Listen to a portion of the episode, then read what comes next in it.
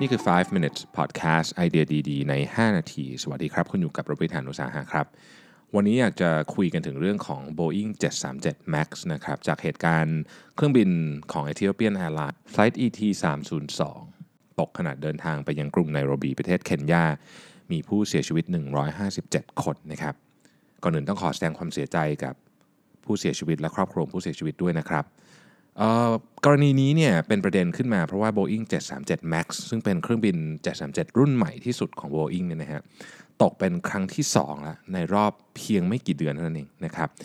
ครั้งก่อนหน้านี้คือตอนที่สายการบิน Lion Air นะฮะตกที่อินโดนีเซียนะครับแถวๆเกาะชวานะฮะในวันที่ 29 ตุลาคม วันครั้งนั้นนี่มีผู้เสียชีวิต 189 คนนะครับเครื่องบิน Boeing 737 MAX ทั้ง 2ลำนี้ ต้องใช้คำว่าใหม่เอี่ยมนะมีอายุเป็นหลักเดือนเท่านั้นเองนะครับ แล้วก็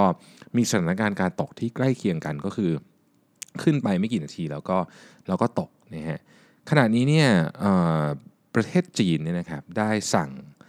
เขาเรียกว่า ground เครื่องบิน 737 MAX ทั้งหมดแล้วนะครับเพื่อที่จะสืบสวนต่อไปนะฮะเครื่องบิน 737 MAX เนี่ยเป็นเครื่องบินที่มีความสำคัญต่อการเติบโตของบริษัท Boeing อย่างมากนะครับ สายการบินที่มีออเดอร์ของเครื่องบิน 737 MAX เยอะที่สุดในตอนนี้เนี่ยนะครับคือ Southwest Airlines นะฮะซึ่งมีมีออเดอร์ค้างอยู่เนี่ยเกือบ 300 ลำนะครับรองลงมาคือ Fly Dubai นะครับก็ประมาณสัก 220 ลำนะครับ Lion Air 180 ลำนะครับโดยประมาณนะครับ แล้วก็มีอีกเยอะแยะมากมายเลยนะครับเอ่อ United Airlines Ryan Air นะครับ เจ็ตแอร์เวย์รวมๆกันแล้วเป็นหลักพันลำเนี่ย Boeing 737 MAX เป็นเครื่องบิน Boeing 737 ล่าสุดนะครับที่ออกมา Boeing 737 เป็นเครื่องบินที่เรียกว่ามีความสำคัญทางทางกลยุทธศาสตร์ของ Boeing มากๆ เพราะว่า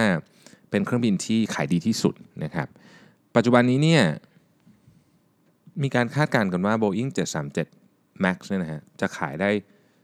ถึงอีก 5,000 ลำ เพราะฉะนั้นเรื่องนี้จึงเป็นประเด็นที่ค่อนข้าง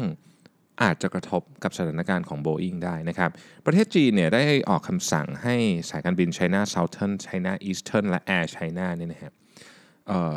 หยุดการบินของ Boeing 737 ทั้งหมด ซึ่งเป็นประเด็นที่ค่อนข้างจะอ่อนไหวทีเดียวเพราะว่าสายการบินของประเทศจีนเนี่ย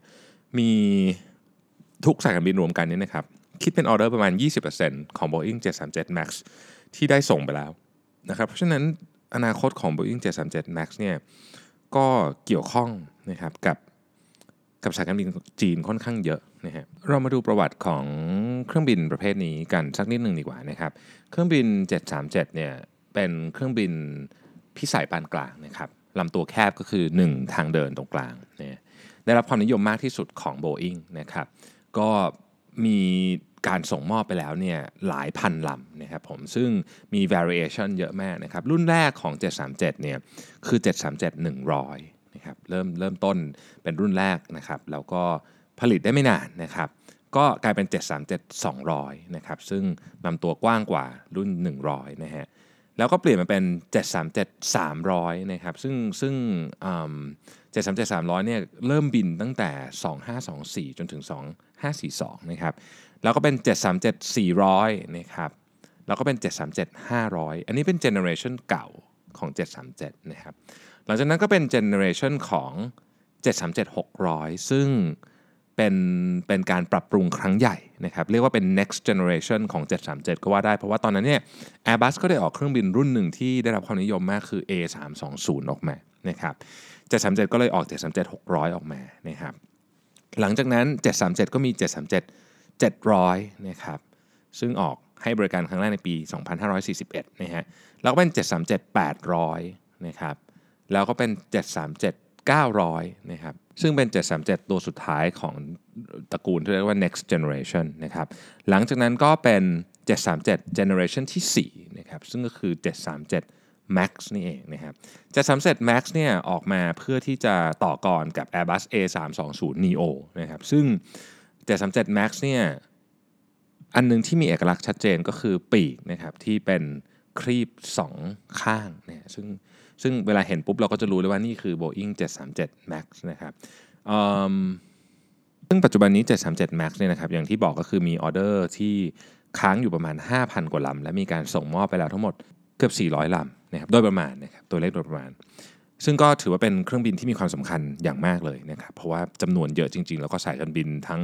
low cost ทั้งไม่ low cost เนี่ยก็ใช้เครื่องบินรุ่นนี้กันเยอะมากนะครับ ทีนี้เนี่ยในกรณีของสายการบิน Ethiopian Airlines ก็ยังไม่มีข้อสรุปใดๆออกมานะครับทั้งหมดเป็นเพียงข้อสังเกตเท่านั้นก็คงต้องรอการสืบสวน แล้วก็ข้อมูลจากกล่องดำอีกครั้งหนึ่งนะครับแต่ยังไงก็แล้วแต่ต้องขอแสดงความเสียใจอีกครั้งหนึ่งนะครับกับครอบครัวของผู้เสียชีวิตทุกท่านด้วยครับ ขอบคุณที่ติดตาม 5 minutes podcast ครับเราพบกันใหม่ในวันพรุ่งนี้สวัสดีครับ